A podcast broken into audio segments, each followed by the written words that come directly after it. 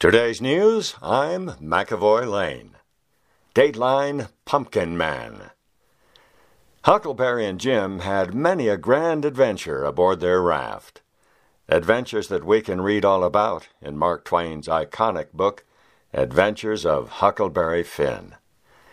But who would ever guess a Missouri man, Steve Kearney, would grow a 1,280-pound pumpkin, hollow it out, climb inside, and float 39 miles down the Missouri River inside a pumpkin he just happened to name Huckleberry. It took Steve 11 hours to complete his journey from Kansas City to Napoleon and place his name on a page in the Guinness Book of World Records. Mind you, this record is not your grandfather's "Hold my beer, watch this." No. This was much planning, tender-loving care, careful carving, and much paddling. Not to mention the annoyance of pumpkin hairs tickling his toes for 11 grueling hours. Kearney claims he was just a man with a pumpkin who was looking for something to do on a Monday morning.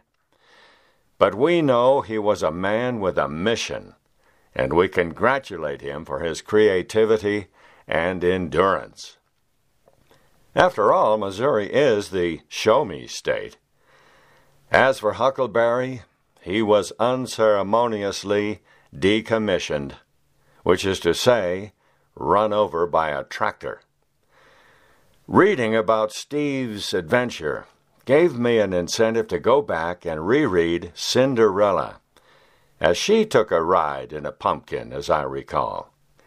Cinderella's fairy godmother turned a pumpkin into a golden carriage and turned mice into horses to pull that pumpkin to the prince's ball. She even turned a rat into a coachman. Don't ask me how. But if Cinderella did not leave before midnight, well, that golden carriage would revert to a regular old pumpkin in which to ride home. And I still don't know how Cinderella got home that night. Did the mice carry her back home in her pumpkin, or did she just call Uber? If there is a moral to that fairy tale, I could not find it with a hunting dog. But others more learned than I have suggested that the moral of the Cinderella story is, quote, "Where beauty is a treasure, graciousness is priceless." So, let us go with that and let it ride. I had a chance once myself at a world record, and feel the sting of regret even today that I did not make it into that noble book. Yes, back in high school, I was carried off the field on a gurney twice in one football game. One more time, and I might have landed in the Guinness Book of World Records. I wasn't hurt, actually, so much as I was really tired and yearning for the sympathy of one of our cheerleaders, who did cross herself when she suspected I must surely be dead on my second exodus on that gurney. Oh well, the day is young, and we never know when Providence might offer an opportunity to earn oneself a mention in the Guinness Book of World Records. Hold my beer, watch this.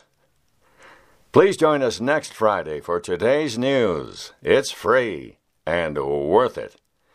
With malice toward none and charity for all, I'm McAvoy Lane.